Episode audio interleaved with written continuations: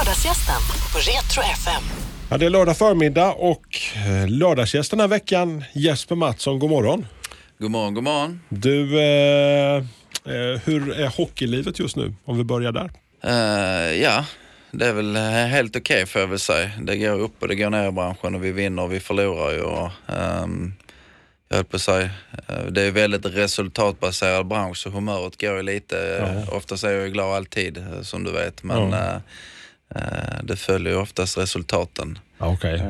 Men, men, men så hur, hur så här, du är ju med en del, ska då för de nytillkomna lyssnarna, Jeppe är en del av tränargänget som jobbar med Malmö Redhawks. Hur lyfter man stämningen när man är där nere i den lilla halvsvackan? Så, eller det är lite tuffare tid i alla fall. Nej, men som nu, det har varit en tuff tid bakom oss så är det ju att um, man försöker trycka på det positiva och försöker hålla glädjen uppe och det, det rullar ju inte bara på varje säsong att det är bara femtiotvå vinster. Nej. uh, så att uh, man är lite luttrad, man har varit med ett tag och det gäller att uh, man inte springer iväg på det ena eller andra hållet så att säga när det går bra, att man inte...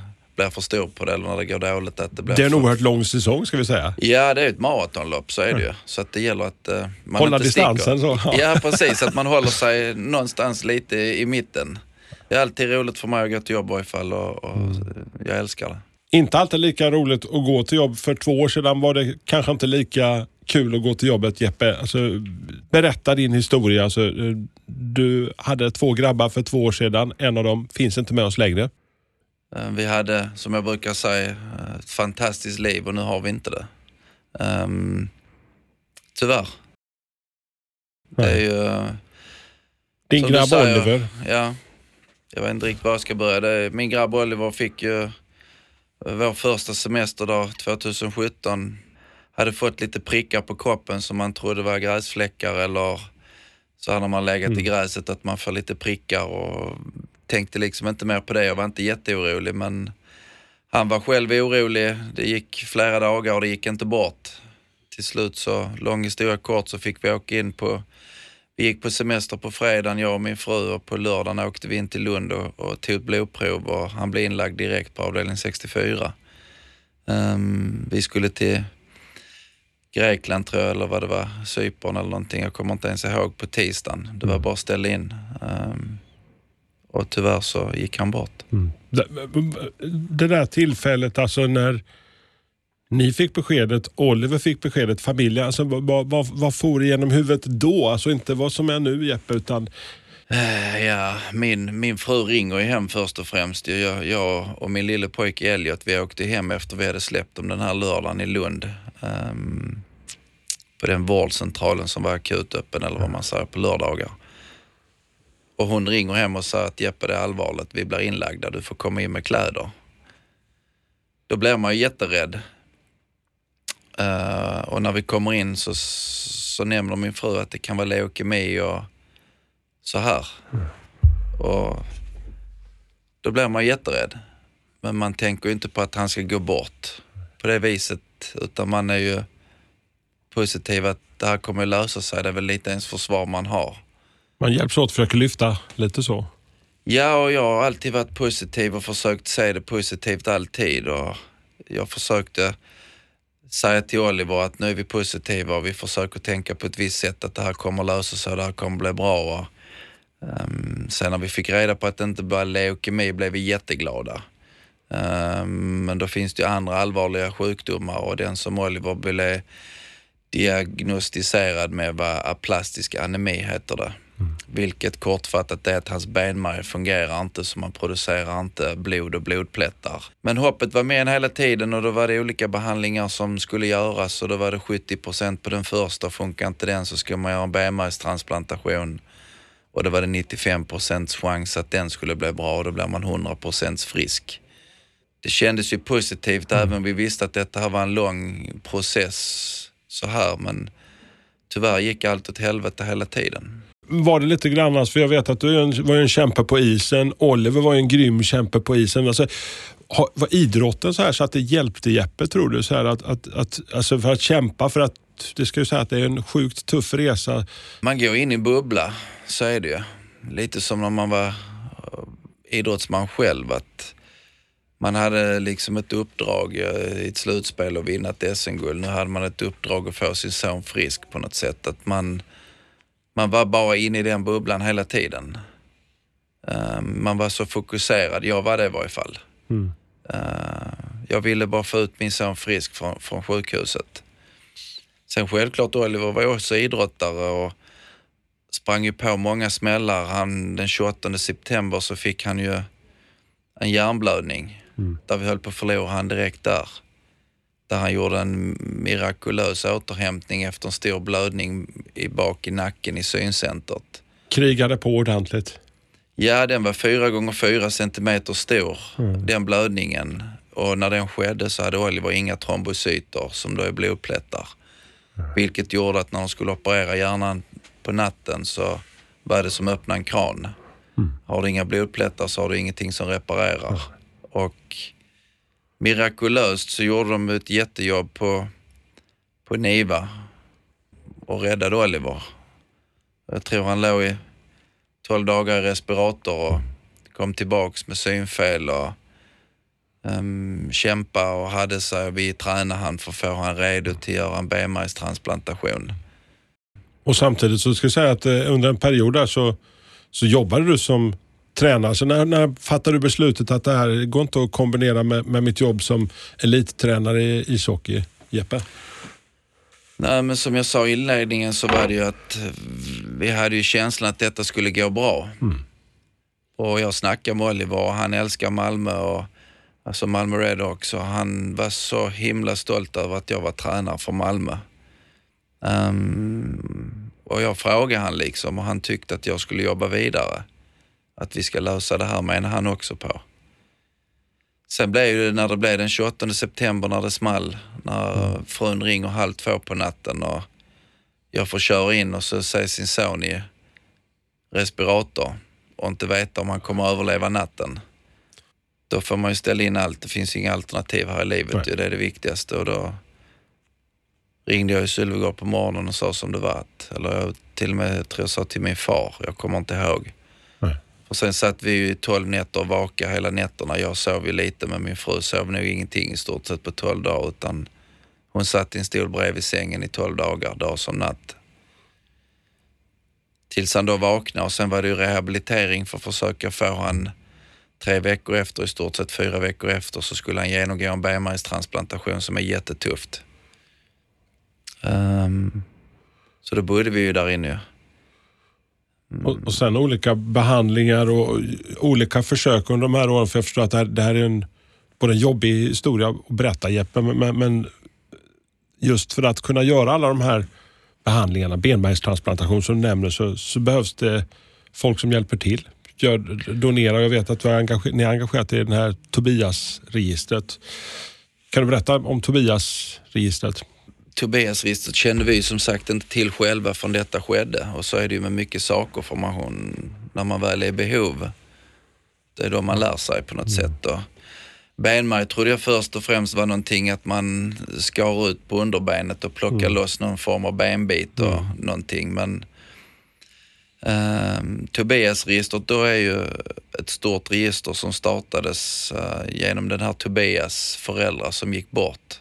Mm. Um, om det var slutet på åttiotalet, jag, jag kan inte det riktigt i huvudet så, men han gick tyvärr bort också av plastisk anemi. Han fick ingen benmärg för att uh, de hittade ingen donator till han. Då startades detta register och Oliver och Olivers farfar Bengt, uh, det var väl farfar Bengt egentligen som, som såg detta här och ville försöka hjälpa till för Olivers skull och för alla skull på något mm. sätt. Och då snackade de ihop sig och frågade och vi snackade i familjen och Oliver tyckte det lät bra och ville hjälpa till. Uh, och då blev det att vi engagerade oss i detta här och mm. framförallt att det kom upp i, i media och det blev kontakt med Malmö Redhawks, uh, vilket sen kontaktade massa N H L och S H L-lag som startade något som heter Kampen för livet med Tobiasregistret som genererar jättemånga nya donatorer. Pratar vi hela Sverige eller tänker man även så att man har kontakt med, med andra register ute i Europa, världen och så vidare, Jeppe? I Sverige så heter det Tobiasregistret, men det finns ju liknande register i hela världen. Mm. Så Oliver blev ju, fick ju sina celler från en tysk man Så du kan ju få från England och U S A och allting. Och mm. donerar du här i Sverige så donerar du till hela världen. Mm. Utan det söks i alla register för att hitta en matchning. Och det är väl sjuttio procent eller någonting tror jag som hittar matchning, trettio som inte hittar. Så det är ju det är en jätteviktig grej. Och det är inte så bara så, så, så att man, som att exempel, man skulle eh, lämna en njure som man kan lämna till någon släkting. Utan alltså, så att ingen familjen heller som säger att det automatiskt skulle matcha på det hållet, Jeppe, eller? Nej, utan eh, höll på sig när man tillverkar en bebis så blir det femtio procent ja. av, av mamman och femtio procent av pappan. Mm. Så det är ingen hundra procent i matchning. Mm. Sen finns det ju syskon som kan matcha hundra procent. Mm. Men det är bara tjugofem procent chans att det gör det. Mm. Så att vår son Elliot blev jätteledsen att inte han matchade storebror, för att då hade vi ju... Han kunde inte hjälpa till liksom så. Ja, och då hade det varit en hundra procent matchning om man säger. Men uh, tyvärr så gör du inte det. Veckans powerdeal hos Vedol. Jalas! Rätt sko för rätt jobb. Alla fötter är olika och alla jobb kräver olika skydd. Jalas har skyddsskorna för dig och ditt jobb. Så den här veckan, välj skyddsskor från Jalas och Svedål. För säkerhets skull! För säkerhets skull. Nej. Dåliga vibrationer är att gå utan byxor till jobbet. Bra vibrationer är när du inser att mobilen är i bröstfickan. Få bra vibrationer med Vimla. Mobiloperatören med Sveriges nöjdaste kunder enligt S K I. Om du tänker tillbaks på, på de där tuffa åren med hopp och förtvivlan här mellan tjugosjutton och, och, och då fram till förra, förra sommaren. Eh, hur, hur var Oliver under den här perioden, under de perioderna när han inte, som säger, han berättade han låg i respirator och så, men hade han liksom hoppet, alltså var han en krigare där liksom? I, i, hur... Ja, det är den största kämpen jag har träffat. Så är det ju. Han äh, var positiv hela tiden. Och han kämpa och kämpa och kämpa och ja, han skulle lösa det liksom. Och ja. Han var så himla positiv så att jag är så otroligt imponerad. Ja. Alltså jag jag jag, jag fick en klump varje gång. Jag vet att vi sprang på varandra inte så ofta under sista sista för ni var ju hemma tillsammans, men, men det var ju många som ville visa och hjälpa till på något vis. Alltså, du hade ju ditt nätverk från idrotten som varje dag alltså, skickade en liten hälsning till, till Olle. Ja, jag hade en grej för att försöka pusha och peppa han. Och jag visste liksom inte vad jag skulle göra. Så ringde jag till Joel Lundqvist som jag har spelat med innan i V M och i Frölunda och frågade om han kunde fråga sin storbror Henrik, eller storbror Henrik Lundqvist.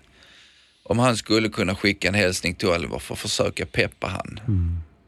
Och där drogs det igång på något sätt att jag skickade sen till olika kollegor jag har spelat med och N H L-killar. Och sen rullade på och sen frågade, frågade den ena den andra. Och jag hade bestämt att han skulle få en video varje dag mm. tills han var frisk. Och det lovade Oliver. Det blev några videos här. Ja, det blev över trehundra videos som han fick ju. Och jag hade ju ännu fler på lager mm. som jag... Ja. Portionerade ut lite så. Så han fick en varje dag som sagt, hela tiden. Och det såg han ju fram emot förutom slutet då. Du var inte riktigt med där? Nej, och sen kändes det som slutet var jättetufft. Och då hjälpte ingenting på något sätt. Nej.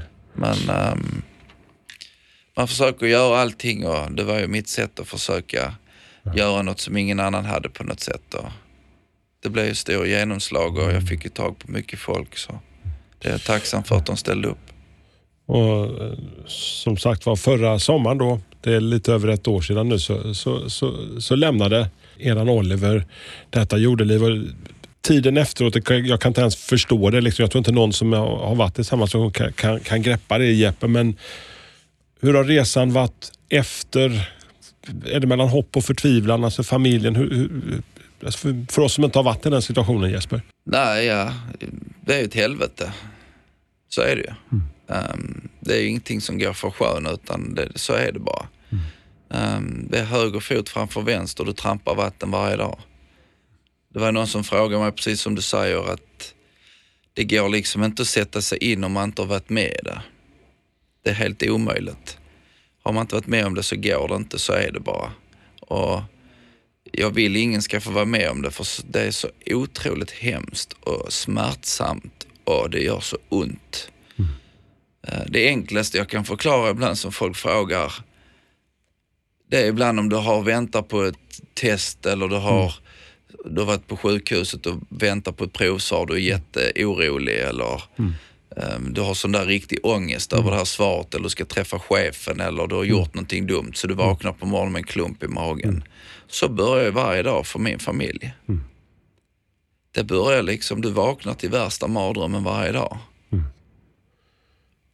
Så är det. Mm. Och det är ju det är ju ingen rolig, men... Jag är jättetacksam att du kommer att, att berätta, Jesper. Men någonstans så vet jag i alla fall något litet ljus. Det ska bli en tillökning i familjen Mattsson nu framöver. Ja, och som jag sa att vi hade ett fantastiskt liv, mm. som jag sa innan. Det var helt underbart, allting. Mm. Och nu har vi inte det. Och nu bygger vi, nu får vi bygga upp ett nytt fantastiskt liv. Vi hade ett med Oliver. Och nu får vi försöka bygga upp ett utan Oliver. Vi har fortfarande en fantastisk son i Elliot mm. um, som är jätteduktig och, och krigar på det här med utan sin storebror. Mm.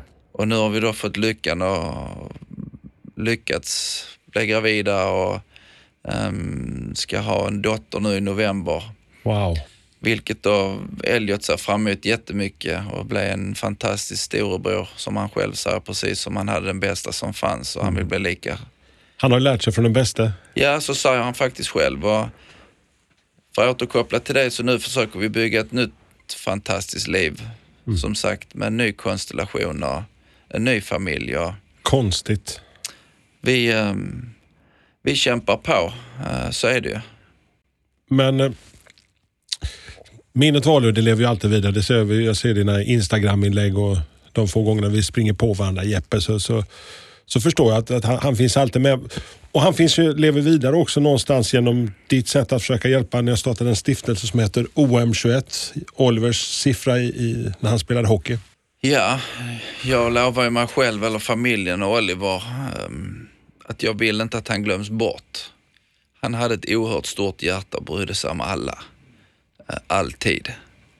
Um, han hatar orättvisor och folk som inte hade det bra och um, folk som stod utanför liksom.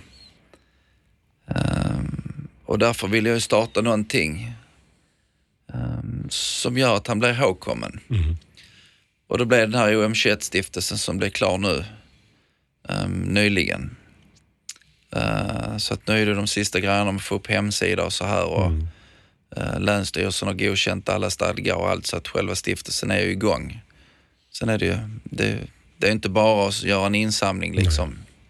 Det här är något som ska pågå under, över tid, över lång, lång, lång, lång tid. Ja, jag vill ju alltid hålla, eller att den stiftelsen lever vidare. Sen om jag samlar in en miljard så får jag aldrig tillbaka Oliver. Nej. Men den stora grejen är att jag vill ju att Olivers minne ska leva vidare och kan vi sen dela ut lite pengar till de här olika grejerna som stadgarna står för. Det är mm. Oliver. Det är liksom grejer som Oliver stod för. Mm. Där är ju tre ledord som tre perioder kan man nästan säga. Att, mm. um, hjärta, bedrift och hälsa. Sen är det liksom underliggande grejer på alla dem. Och vi har försökt hålla stiftelsen så bred som möjligt så att vi ska kunna skänka eller hjälpa så brett mm. som möjligt. Om man nu skulle vilja sitta här hemma nu och tänka att jag skulle vilja göra något bidrag. Så alltså, finns det där nu så att man kan skänka, Jesper, eller... Ja, där är ju som sagt o m tjugoett punkt se sidan, hemsidan, för jag hoppas kommer upp nu början på november, mitten mm. på november. Uh, sen så finns det en Instagram-sida som heter O M tjugoett-stiftelsen där det står ett swishnummer längst upp. Mm. Om man vill swisha. Mm. Um, och det gör man om man känner att man vill komma ihåg Oliver och mm. uh, vill skänka en slant, så gör man det. Det är... Um, Sen har jag en del andra projekt själv som är på gång som är lite hemliga som kommer att komma mm. på både hemsidan och på um, stiftelsen information, och jag tror säkert att Malmö Redhawks kommer hjälpa mig att lägga ut i sina sociala kanaler. Men, um... jag tycker en av de finaste bilderna så precis uh, uh, när Oliver åker ut och mitt under behandlingen åker ut och får släppa, göra nedsläppet med pucken. Ja, Oliver hade haft en jättetuff period, och när man är så sjuk som Oliver var och har inget immunförsvar så är man ju isolerad hemma i huset i stort sett eller på sjukhuset. Han träffar i stort sett ingen på ett år, varken farmor, farfar, mormor, morfar, släkt och vänner. Och det enda han ville var att gå i skolan och vara normal. Och då dök den här chansen upp sen när hans värden hade blivit lite bättre, så dök det upp eftersom det var det Färjestad och avslutning på den här kampen för livet som jag nämnde innan med Tobiasregistret, att S H L-lagen hade uppmärksammat detta. Och då fick, fick han lov att släppa pucken, och tyvärr då var Oliver riktigt risig redan där, att han kunde knappt gå. Vi trodde att hans kondition var dålig, men redan där hade han fått problem med sina lungor. Mm. Um, vilket vi bara trodde var konditionen, men i stort sett dagen efter där så blev han inlagd igen, och då hade jag precis börjat jobba mm. några veckor innan. Jag tycker den bilden är så fin, för man ser att det lyser i ögonen på honom när han är på väg ut för det där. Ja, han var jättestolt att han skulle få släppa pucken. Mm. Um, det var han. Så det var ett tufft ögonblick. Jesper, jag vet att det här är skitjobbet, men stort tack för att du kom hit. Och vill ni stötta O M tjugoett så gå in som sagt var på Instagram-kontot O M tjugoett eller hemsidan som kommer upp här en del av dagen. Och ja, kämpa på Jeppe och lycka till framöver. Ja, tack så mycket. Lördagsgästen på Retro F M. Ah! Dåliga vibrationer är att skära av sig tummen i köket. Ja. Bra vibrationer är att du har en tumme till och kan scrolla vidare. Få bra vibrationer med Vimla, mobiloperatören med Sveriges nöjdaste kunder enligt S K I.